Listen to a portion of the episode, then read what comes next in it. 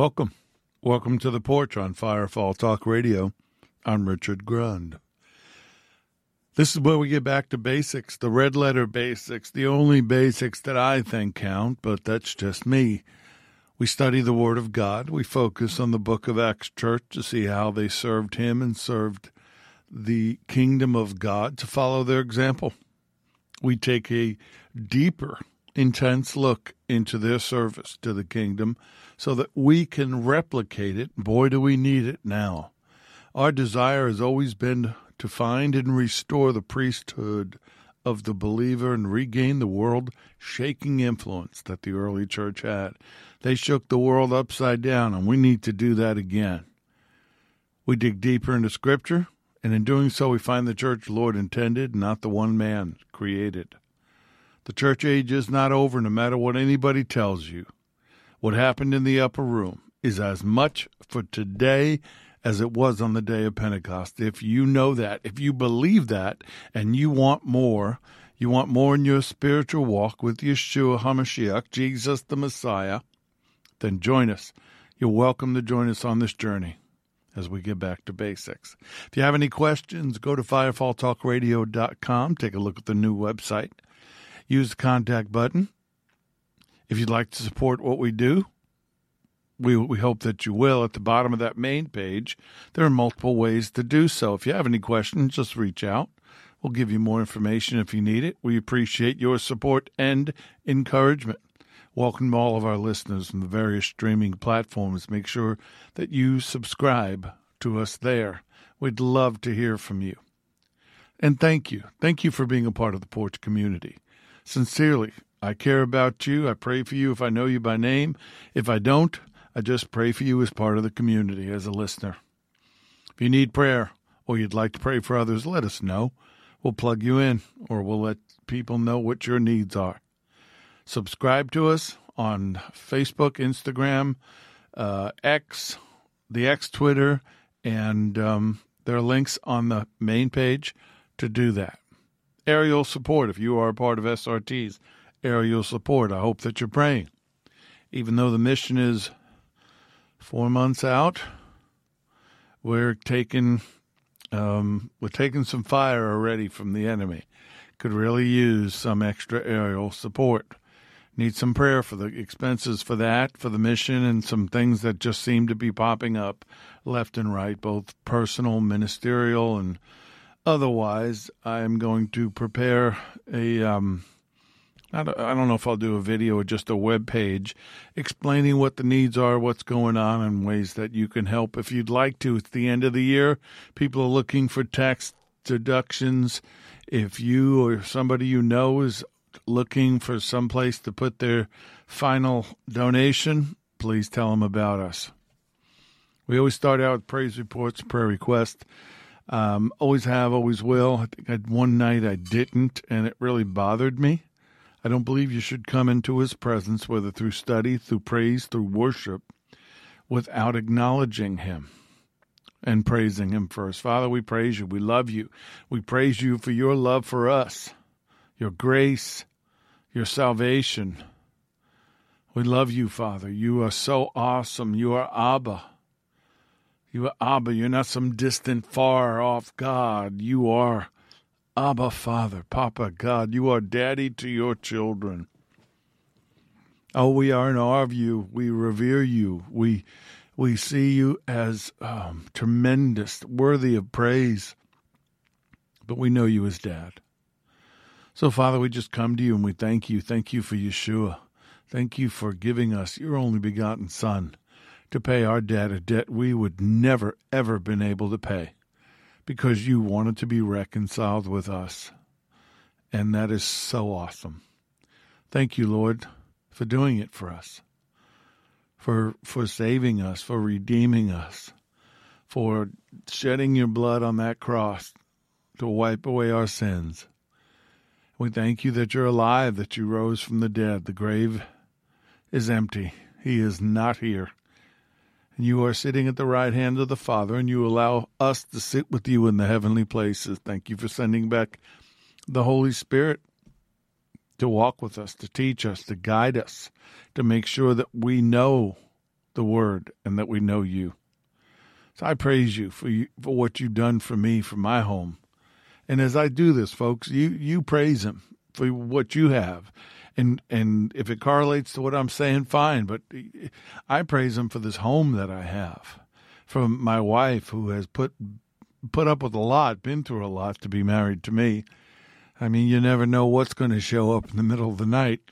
Could be an angel. Could be a fallen angel. Could be a fallen watcher. Could be a hellhound. You never know what's going to show up here. I praise him for the family I have, my sons, daughter-in-laws, grandson, furry kids. Everything I have comes from him. I praise him for the protection that he offers us, that Psalm ninety-one covering, because we're his. Now, of course, we put our hand outside the hedge, we go outside the walls, we're fair game, but as long as we stay within the boundaries he's given us, we're good. I praise him for this ministry, his ministry. My name will never, ever be on this ministry or anything I do for him, because it's all about him. I praise him for you, each and every one of you. Hope someday we can work out that we can meet face to face and gather and celebrate and worship and do those things, but until then we do it this way. Praise him for the dreams and the visions, of which of late there have been a lot. So I thank him for sharing and, and showing what's going to happen and what is happening, for his healing virtues, for the ability to do this, to praise him, to talk to you, and hopefully get you to praise him, to find your way back if you wandered away, or to find your way to him if you lost. I praise him for the renewed spirit man inside of me, and the fact that I am taking this into the end times, to the signs of the times, which are saying the king is coming. The king is coming, and I want to be ready. I want to do everything he's called me to do. So let's get ready for the return of the king. To him who loved us. I read this last week. I want to read it again. To him who loved us and washed us from, washed us from our sins in his own blood, and has made us kings and priests to his God and Father. To him be glory and dominion forever and ever. Behold, he is coming with the clouds, and everyone will see him, even they who pierced him, and all the tribes of the earth will mourn because of him. So let's pray. Let's pray for those people that don't know him, that they would know him before that moment. Pray for Israel, the peace of Israel. Pray for the peace of Jerusalem. May they prosper who love you. Peace be within your walls, prosperity within your palaces. For the sake of my brethren and companions, I will now say peace be within you. Psalm one twenty-two, verses six through eight. I sincerely pray that. I pray for Israel all the time, for my Jewish brothers and sisters, for everything that's going on there. I pray for the fatherless, the widows, the innocents, the victims, the martyrs, and those that have been uh, in, suffered injustice, the persecution, the murder, everything that's going on in and out of the womb, both animal and human. It bothers me. It distresses me. There are some days I just say, Lord, how can you put up with this world? I'm so tired of this world, but I know we got to wait. We're holding on for you, Lord. Pray for divine wholeness.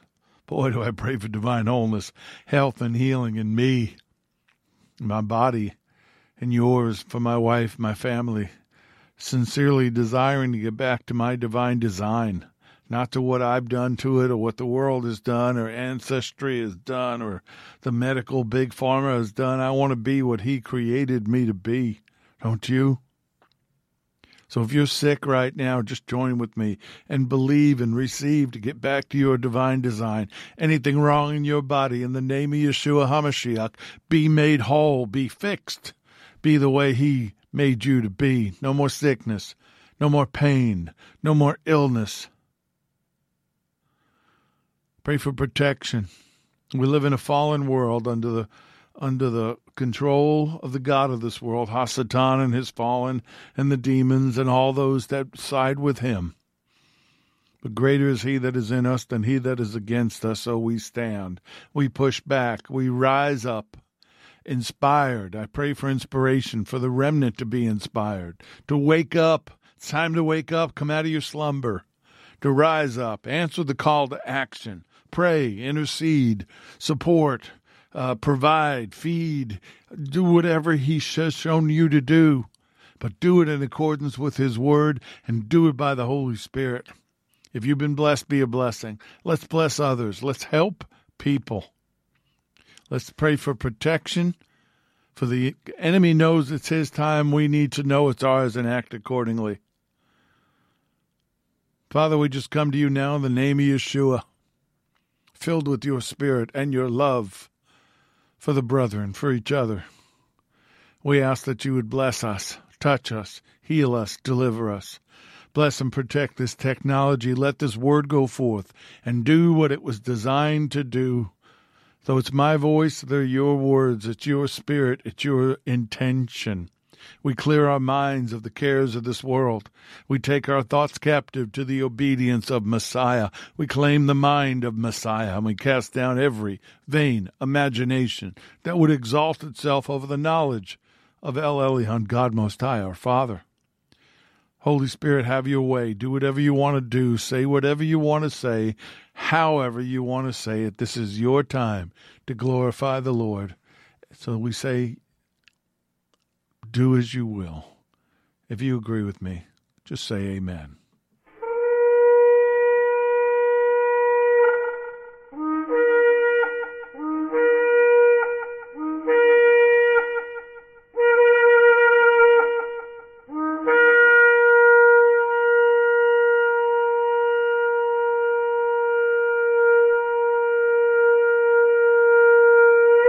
These lessons are proprietary information, except where noted the information comes from outside sources. The combination of that information, the matter presented, is exclusive, cannot be repeated or used without permission. The date of this broadcast serves as the registered date of the following information. So we are on the teaching, He is, I am, part five. Didn't know it was going to go this long, should have suspect, suspected. Hey, that's easy for you to say, Richard. Should have suspected it would, because there are six I am in the book of John. This is number five. We got one more week. And it turned out the way the Lord scheduled it, and I didn't do this on purpose. I didn't figure it out till about the third week that it was going to happen, that this fifth one, He is, I am the light of the world, lines up with the start of Hanukkah.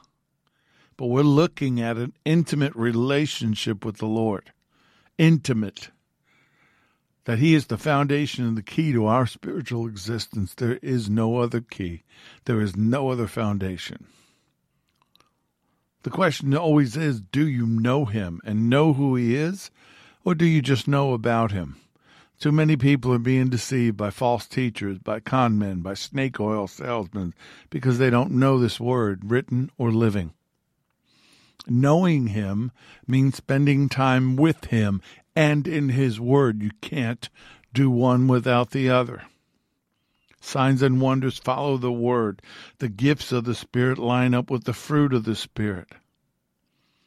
Because relationship never fails you. You won't forget relationship. You won't forget those things in times of distress. You may forget chapter and verse. You may forget a teaching, but if you know Him, that'll always be there, because He is the key, the key to our authority, the key to our standing in a fallen world. Because here's a, let me tell you something, Satan does not fear you. He's a criminally insane. He doesn't fear you. He didn't feel Yeshua got in His face in the wilderness. When He breaks the sky, they're going to turn their weapons on. They're not afraid of you. But you don't live in fear, and you go forward and do what you're called to do in His name, but don't do it arrogantly or foolishly. You know who you are in Him. He's the key to our understanding. We need to understand who He is, and we need to exalt Him in our life. He's everything we need or should want. See, He reveals Himself in His word.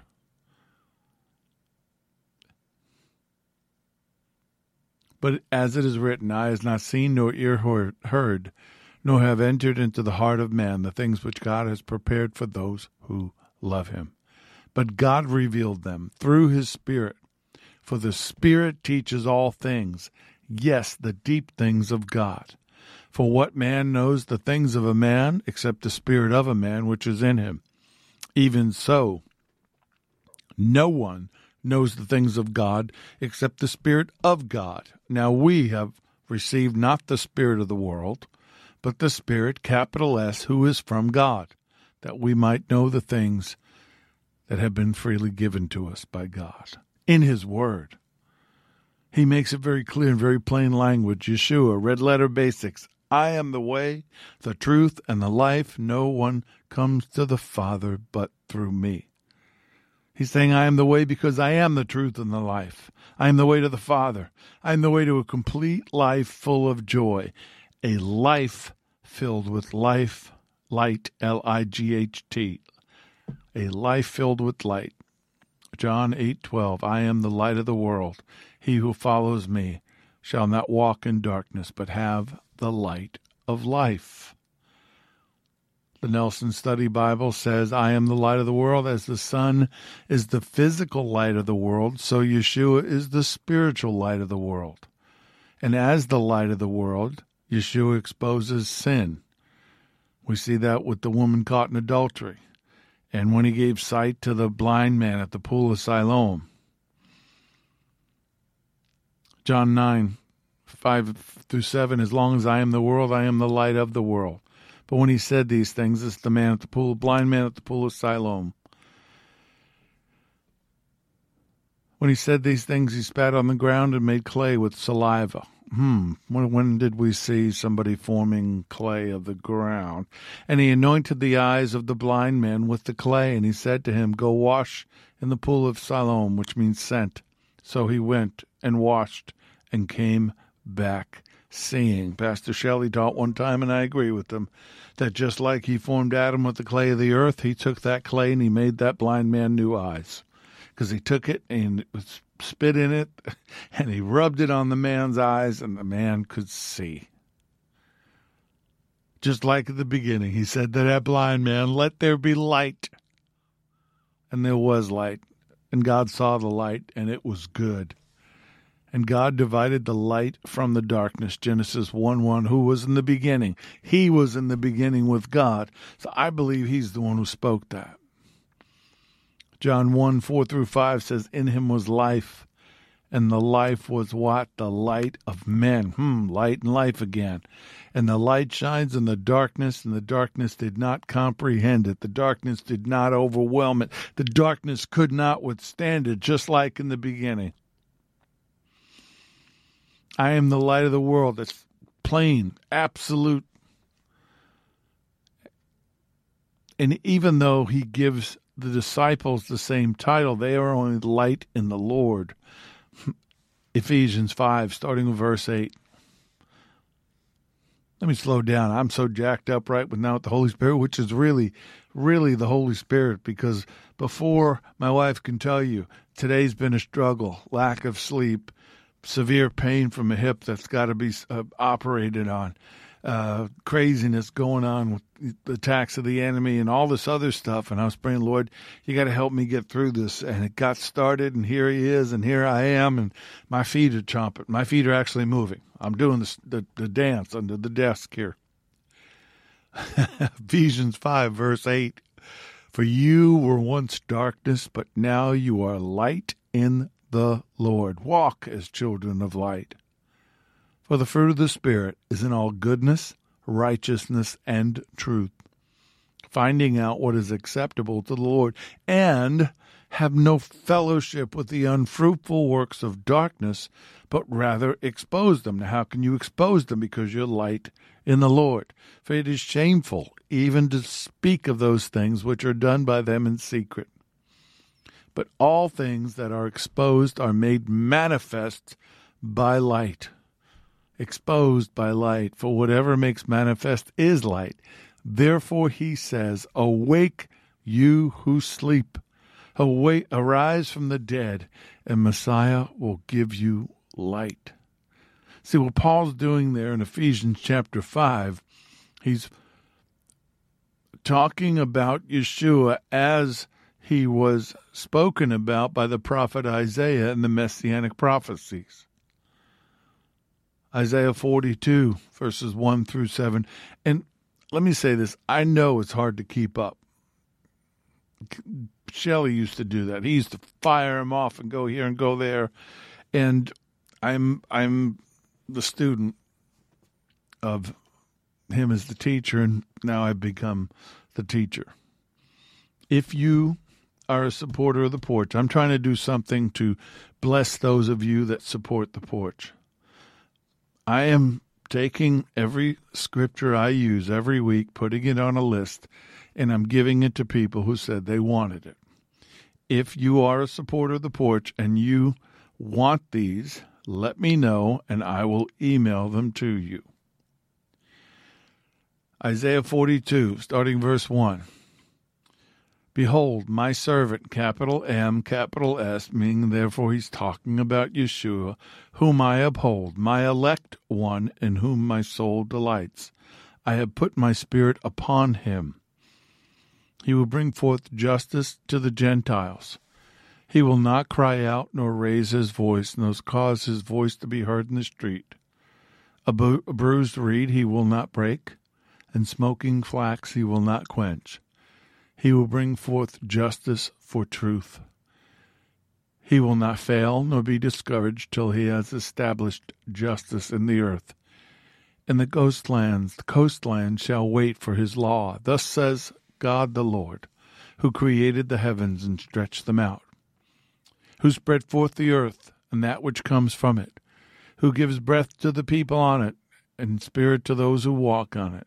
I, the Lord, have called you, capital Y, speaking to Yeshua, in righteousness, and I will hold your hand. I will keep you and give you as a covenant to the people, as a light to the Gentiles, to open blind eyes, to bring out prisoners from the prison, those who sit in darkness from the prison house. He didn't just come to the Jews, it came to the Gentiles. He is the light of the world. Now, we're starting tomorrow night at sundown, Hanukkah for twenty twenty-three. Eight days celebrating the miracle of the menorah oil. If you don't know, and every year we talk about it, so I can remind you, Hanukkah is a Jewish festival that commemorates the purification and rededication of the temple by Judas Maccabeus on Kislev twenty-five, one sixty-five B C, which usually falls in December. When the first temple was destroyed around five eighty B C, the Jews were exiled to Babylon, just as Jeremiah had foretold. Seventy years later, they were allowed to go back, and they rebuilt the temple. You see that in Nehemiah chapter eight. But they were still under foreign oppression. Around one seventy-one B C, Antiochus the fourth came to power. After Alexander the Great conquered the whole world, and then he died, and split it up amongst his generals, and Israel, this area, fell under the control of Antiochus the fourth, who called himself Antiochus Theo Epiphanes, or just Antiochus Epiphanes, short for meaning Antiochus, the visible God. Well, the Jews nicknamed him Antiochus Epimenes, which meant Antiochus the Crazy One, because he was uh, satanically, diabolically, homicidally crazy. So he decreed that the Torah, the law of God, could not be studied under the penalty of death. Circumcision was forbidden, and the Sabbath was not to be kept. Any time a demonic leader is in place, there will be a war against the word and following the word. This is a quote from Adolf Hitler, and when I say it to you, I want you to see how it correlates to what's going on in the world right now. Hitler said to the Jews, "You can't live among us as Jews." Then he said, "You can't live among us." And then eventually became, "You can't live." When you hear them say, "From the river to the sea, we will be free," what they're saying is they not only want the land, but they want the Jews gone, and they want the Jews dead. The same satanic spirit of the Antichrist persecution we saw then, we are seeing today. So Antiochus sent troops from village to village with a statue of himself, ordering the people to bow down to it. And one day they arrived at the village of Modim, Old Testament Palestine. Isn't that interesting? The Syrian officer ordered the Jewish high priest, Mattathias, to take part in the ceremony. He said no. Good man. But an elderly man trying to keep the peace and appease uh, stepped forward to comply with the order. And Mattathias killed him with the spear, and then he took that same spear and he killed one of the Syrian soldiers. He tore down the Greek altar, and with a battle cry, he said, "Whoever is for the Lord, follow me." And thus the Maccabean revolt began. Mattathias had five sons, and they fled into the hills and conducted a guerrilla warfare where they wore down the enemy, a warfare against the Syrian army. And they fought against insurmountable odds, but their banner was Mikamocha Balaim Adonai, which is, "Who is like you, O Lord?" Which is Exodus fifteen eleven. "Who is like you, O Lord, among the gods? Who is like you, glorious in holiness, fearful in praises, doing wonders?" And it just ran through my spirit that after the church is gone and the rapture has happened and the one hundred forty-four thousand are witnessing on the earth and the battle begins between the Antichrist and his forces and the forces of God, that'll be their battle cry, just like it was back then. So Mattathias dies, and he leaves his son Judah Maccabee in charge. That word Maccabee is Aramaic Maccabah, with the hammer, because he was ferocious in his fighting. And he took untrained farmers and fought the better-equipped Syrian army. And his victories inspired others to follow him. And after three years in one sixty-five B C, Jerusalem was liberated, but the temple was defiled. If you want to read about this, it's in First Maccabees chapter one and four and Second Maccabees six and ten. And you can find it online. You don't have to go out and buy it. So they went to the temple and they found it defiled. Articles were missing or broken. And they searched around and they only found one cruse of oil bearing the high priest's seal. Well, that cruse had enough oil for only one day's of burning on the menorah. But a miracle came to pass, and it lasted eight days. Well, the following year, these days were declared a holiday to be celebrated with the saying of the Hallel, which is Psalms one thirteen through Psalm one eighteen, and Thanksgiving prayers. So the miracle of the Hanukkah was a few, with God on their side, triumphed over the much more powerful enemies. Eight days of oil from one vial. Supernatural oil for a supernatural need. Now, the, the, cel- the centerpiece of the celebration was a nine-branch uh, candelabrum, the, the, you know, the, the menorah. We call it the menorah. And the first candle, which is usually in the middle, is the servant candle, the shamash, and it's used to light each additional candle each night to commemorate the eight days of the miracle. Now, the Hanukkah menorah, um, we have one and we will do it. And we have uh, two el- electric ones to put in the windows. And each night you do it and you say a prayer, which is for the miracles. And we thank you for the miracles, for the redemption, for the mighty deeds, for the saving acts, and for the wonders which you have wrought for our ancestors in those days at this time. And then I will add a scripture about the light of the world, or about I will add a contemporary scripture from the New Testament. Now, this Hanukkah menorah symbolizes that day, that miracle of the eight days, eight branches, new beginnings. And that servant candle is the one that lights the rest. And it's the only one that lights the rest. Receiving light from the servant candle, from the shamash, in the same way we receive our light from the Messiah, the suffering servant of the Almighty, of whom it was written, "He is despised and rejected by men,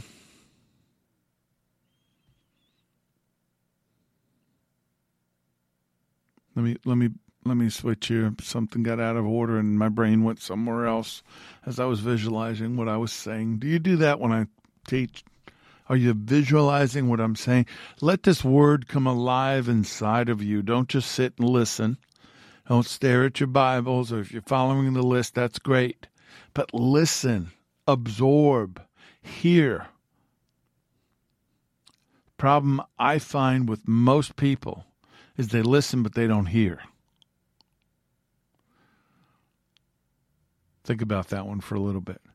Isaiah forty-nine, verse six, he says, It is, is it, it is too small a thing that you should be my servant to raise up the tribes of Jacob, and restore the preserved ones of Israel. I will also give you as a light of the Gentiles, that you should bring salvations to the end of the earth. Something is completely out of order here, but we'll just run with it. The Messiah, the servant of God, despised and rejected by men, a man of sorrows and acquainted with grief, and we hid, as it were, our faces from him. He was despised, we did not esteem him. Surely he had borne our griefs and carried our sorrows, yet we esteemed him stricken, smitten by God, and afflicted. But he was wounded for our transgressions, he was bruised for our iniquities. The chastisement of our peace was upon him, and by his stripes we are healed. All we like sheep have gone astray, we've turned every one to his own way. And the Lord has laid on him the iniquity of us all. He was oppressed and he was afflicted, yet he opened not his mouth. He was led as a lamb to the slaughter, and as a sheep before its shearers is silent, so he opened not his mouth. He was taken from prison and from judgment, and who will declare his generation? For he was cut off from the land of the living. For the transgressions of my people he was stricken. And they made his grave with the wicked,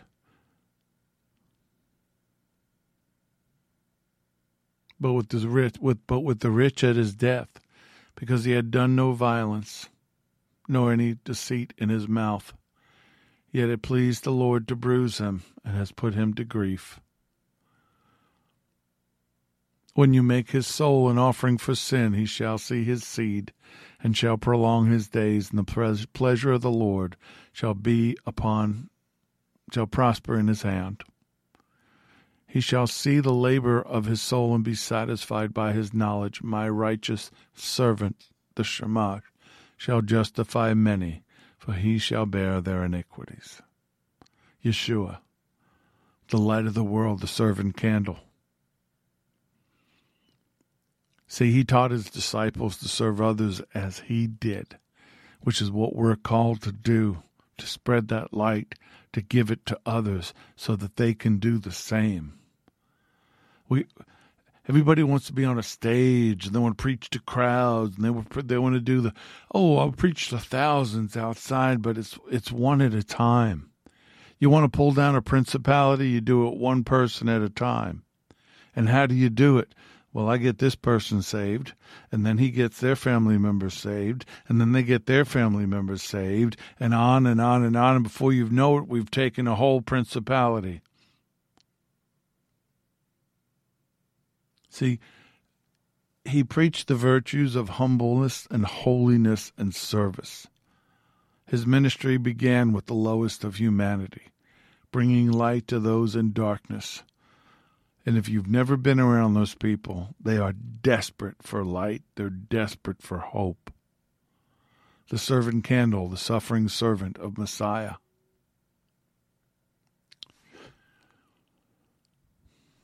A light to the Gentiles, a light to the world, salvation to the ends of the earth. So when he says, I am the light of the world, he's saying, I am the light of the world for both Jew and Gentile. I am the light of the world for everyone. So Hanukkah, dedication, that's what it means. When the temple was destroyed, the celebration went into the homes and became the festival of lights, a time of illumination, a time of being able to see things. Maybe during these eight days, for you to have a new beginning, you need to take a day-to-day look in the light of things that you've kept hidden. Maybe you need to open up those closet doors and those boxes you've planted away inside of you and let things out, bring things out into the light. I know it's uncomfortable. I know you don't like to do it. I didn't like to do it. And guess what? He still does it. He brings things to mind where I just shake my head and go, wow, what was I thinking? Before and after salvation. Because we're still flesh, we still mess up, we still do things that you get to say, I'm sorry. But it's a time to see. Illumination. The action of illuminating or state of being illuminated. A spiritual or intellectual enlightenment, a lighting up, brightened with light, intellectually or spiritually. What Yeshua is saying is, I am the light of the world from the beginning and until the end. I am the Alpha and the Omega, the beginning and the end. Genesis chapter one, verse one. In the beginning, God created the heavens and the earth. The earth was without form and void, and darkness was on the face of the deep. And the Spirit of God was hovering over the face of the waters. Then God said, "Let there be light." And there was light. And God saw the light, and it was good. God divided the light from the darkness. God called the light day, and the darkness he called night. So the evening and the morning were the first day. You see, he came to drive the darkness away, just as he did in the beginning. He was the light of life. The actual sun was not created, I think, until the fourth day. What was giving life to everything was him, his illumination, and he will be the light forevermore. Revelation twenty-one, verses twenty-two through twenty-seven. But I saw no temple, and he's talking about the New Jerusalem. I saw no temple in it, for the Lord God Almighty and the Lamb are its temple. Father and Son, Ancient of Days, the Son of Man, the Holy Spirit, the city had no need of the sun or of the moon to shine in it, for the glory of the Lord illuminated it. The Lamb is its light. And the nations of those who are saved shall walk in its light, and the kings of the earth bring their glory and honor into it. Its gates shall not be shut at all by day. There shall be no night there. And they shall bring the glory and the honor of the nations into it. But there shall by no means enter it anything that defiles or causes an abomination or a lie, but only those who are written in the Lamb's book of life. Oh, what a time that will be. No darkness, no sin, no death. Lion and the Lamb laying down together. None of the things which distress us today that I see that bothers me no more. Because when the King comes back, he's going to put it back in order. Get it back to what it was supposed to be before Adam messed up. He is the light of the world, and we are his lights now for all the world to see, just as the menorah. He's the servant candle. We're the other candles, and he has lit us, so that people can find their way in the darkness. And just like now we put the, the, the candles or the lights in the windows for all to see, that's us. We need to shine. We need to be him. Not some preacher, not some teacher, not some televangelist or somebody up on a stage. We need to be him. I don't want to be anybody else but him. Matthew chapter five, starting verse fourteen. You are the light of the world. A city that is set on a hill cannot be hidden. Nor do they light a lamp and put it under a basket, but on a lampstand, and it gives light to all who are in the house. Let your light so shine before men that they may see your good works and glorify your Father in heaven. Now, there's some people shining right now and glorifying everything but him. They're glorifying themselves or some brand or something they've pushed. I only want to shine him. Matthew four sixteen, quoting Isaiah nine two about the coming Messiah. The people who sat in darkness have seen a great light, and upon those who sat in the region of the valley of death, light has dawned. What was he talking about? What was that light? What's the source of that light, Isaiah? For unto us a child is born. Unto us a son is given. And the government shall be upon his shoulder.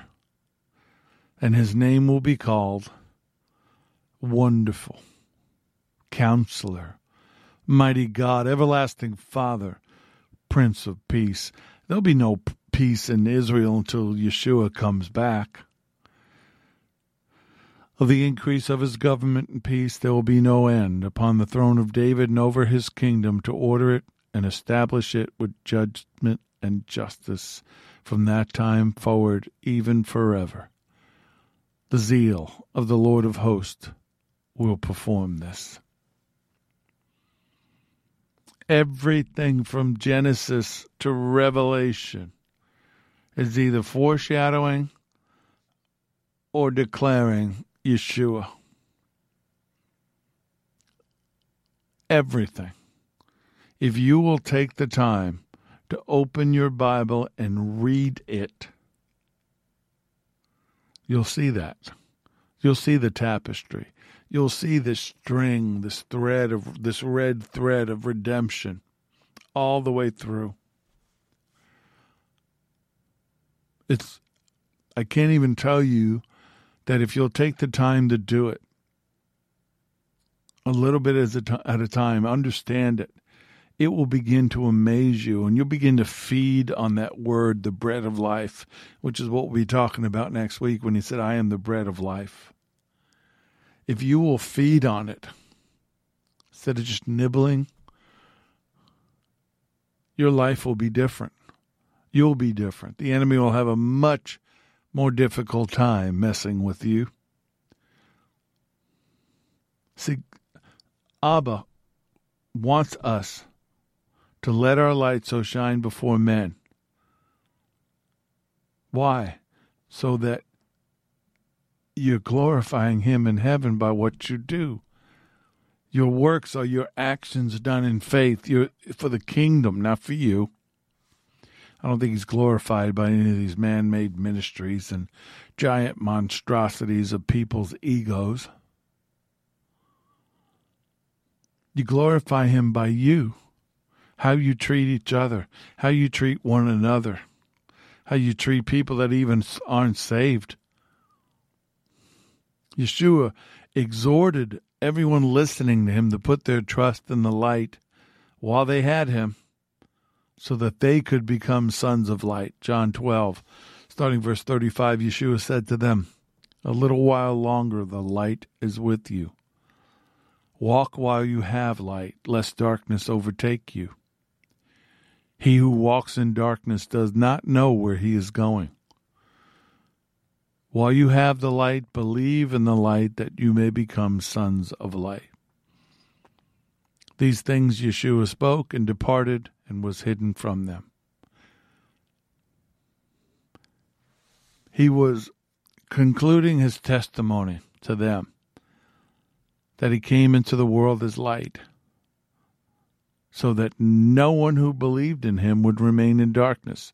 John twelve forty-six, I have come as a light into the world, that whoever believes in me shall not abide in darkness. And this is a problem I have with many believers who are still in sin, still in bondage, still doing what they did before they made that confession of faith.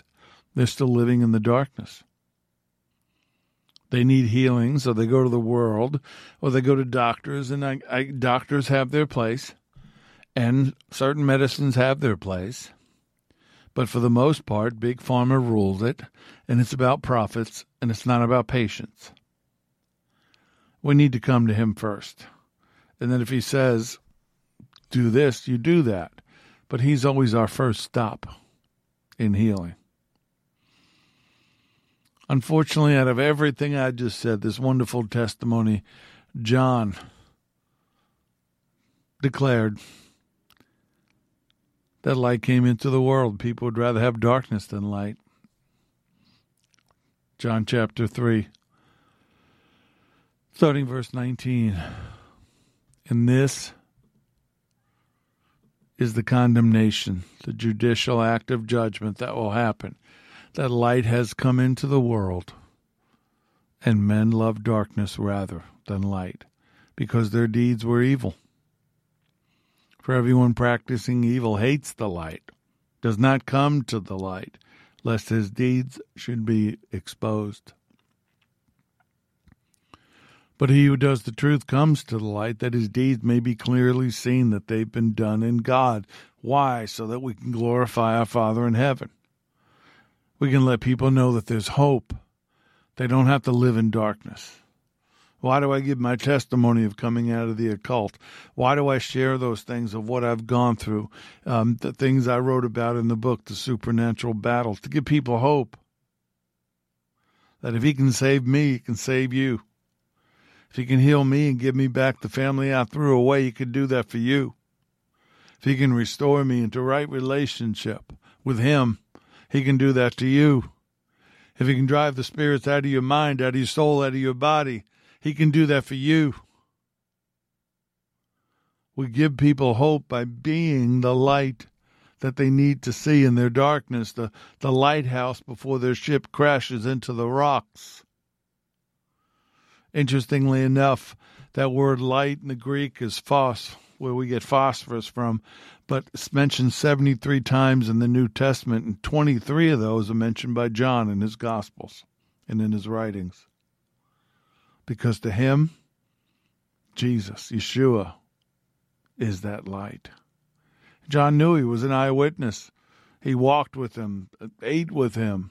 They they slept on the ground, camped together, he and the disciples with the Lord. He saw the miracles. He heard every word. He saw the tears. He saw the, the blood coming out of his pores in the garden. He saw him on the cross, torn, bleeding, unrecognizable. He was there at the trial, watching them spit on him and scourge him and tear his clothes and do all the things they did to him. I'm going to listen to John. John's an eyewitness. So when he says to me that Yeshua said in John nine five, as long as I am the world, I am the light of the world. There's no other light. There's no other way. There's no other answer. But it made me think when he said that I am the, as long as I am in the world, I am the light of the world. But what's going to happen when his church is gone? Because if we're the, the candles that he has lit, and he takes us out, there's going to be no light in the world. And there'll be darkness because he's not here. Because the, the fallen will be in charge. Satan will be in charge. And when he opens the pit and the demons get out and all the, the kings that were put into the pit with them get out, there's going to be darkness in the land. And the world that preferred darkness to light and refused to accept him will think, oh boy, party time. They will be in for a shock, just like it was in the days of Noah, when the watchers turned and, and had da- sons by the daughters of Adam, and then they began to procreate on the earth, and then there wasn't enough food for them to eat, so they started fighting amongst themselves and starting eating mankind, and the humans who suddenly had banded with these supernatural beings that they turned into gods started to cry out for help, and they got their help through a flood. And only Noah and his family and the animals made it out of that mess because they rejected God and they chose darkness over him. The world rejected Yeshua. His own, the Jews, rejected him. John one, nine through eleven, the true light which gives light to every man coming into the world. He was in the world, and the world was made through him, and the world did not know him. He came to his own, and his own did not receive him. That's why my heart in ministry and in preaching and teaching, I have a heart for my Jewish brothers and sisters who are still in darkness, whose eyes have not been opened, who've been lied to. They, they, uh, Isaiah fifty-three is not read to them, and when they read it, they, they know there's only one person Isaiah was prophesying about, and that was Jesus of Nazareth, Yeshua. And the ones who open their eyes and see the light and come to him are passionate about him. So many videos on YouTube about it. But it's still being rejected by his own.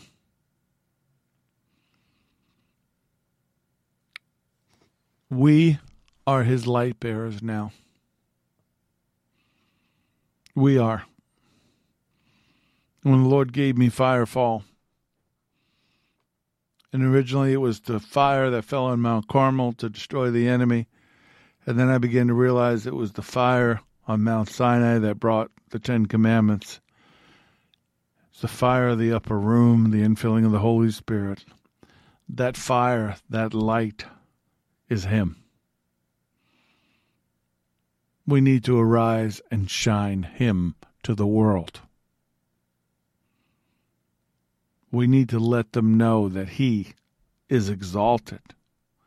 He is before all things. He is the beginning and the end. He is who is and was and is to come. If they're hungry, he's the bread of life. If they're in darkness, he is the light of the world. He's the door to the sheep. He is the Good Shepherd. He is the resurrection, the way, the truth, and the life, and no one comes to the Father but through him, because he is I am. You have got to get that into your spirit. You've got to get that into your mind. It's got to become a part of your language. The only thing, Larry and I were talking about this today, and I get the excitement over, over um, fellowship and church and the signs and the wonders, and I was caught up in all that. And then I began to realize that we were focusing on the manifestations instead of focusing on him.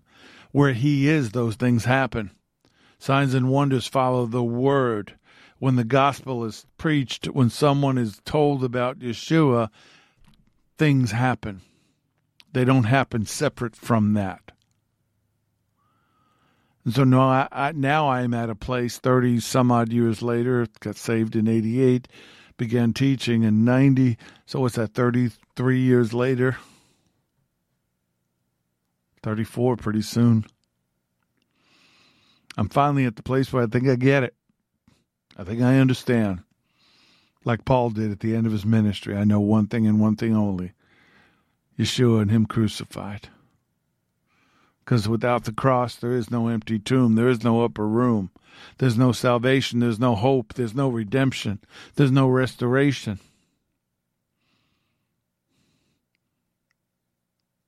So my hope is in him.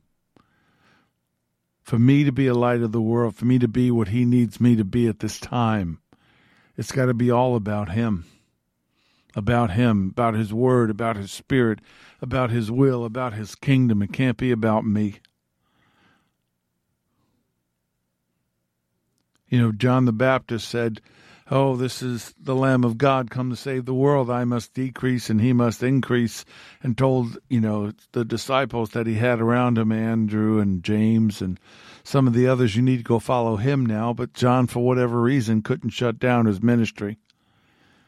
So a couple of years later, he lost his head because he couldn't get out of the way. It's got to be all about him. It's his ministry. It's his kingdom. It's his cross. I couldn't hang on it. Could you? I don't want to follow anybody if they didn't raise from the dead. You can be beaten and scourged and martyred, but if you're still in the tomb and rotting in the ground, yeah, you're not all that. Nope. There's no bones in there either. I don't need to worry about any bones. There's no bones in that grave because he's alive, sitting at the right hand of the Father in fullness and power, and we get to sit with him in the heavenly places. Father, thank you for sending him. Thank you for the darkness that you separated with Yeshua. You drove it back, you pushed it back, and it was good, and it's still good. Thank you, Lord, for being the servant candle, being the shamash, and lighting us so that we can illuminate the world through you. We can tell them about you. We can feed them the bread of life with you. We can show them the way to the truth and the life that you want for them, that you desired from the beginning, because you are I am. Oh, thank you, thank you, thank you for what you've done. Church, listen. Praise him. Every day, thank him for something. If you can't thank him for something, you're not paying attention. Your eyes open, your heart beats. It may flutter, it may do some things that aren't in the schedule, but you got it. It's pumping. And if something goes wrong, he's giving people technology to give you a new one. Thank him every day for the slice of bread that you eat, the roof over your head. Get in your car. May not be the car you want, but it's the car you have. Thank him for it. Lay hands on that dashboard. Say, thank you, Lord.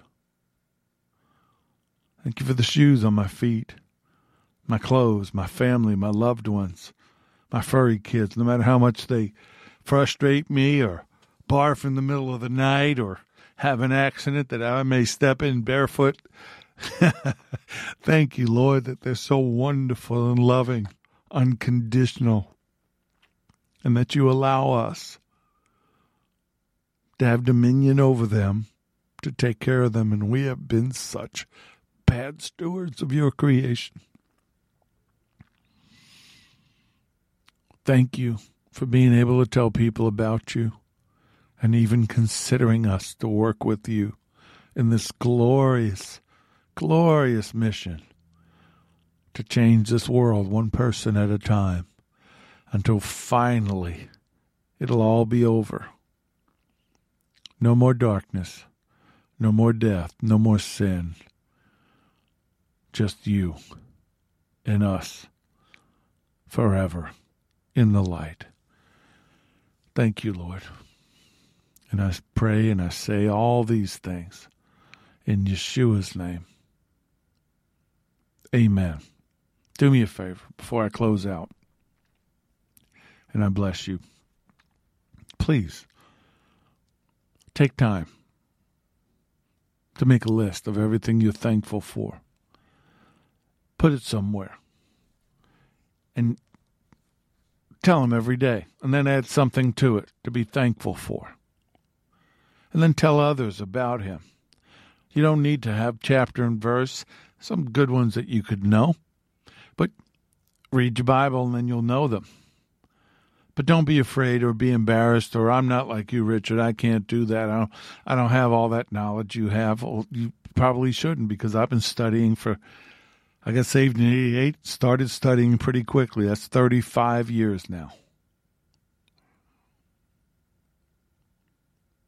But just tell them what you know.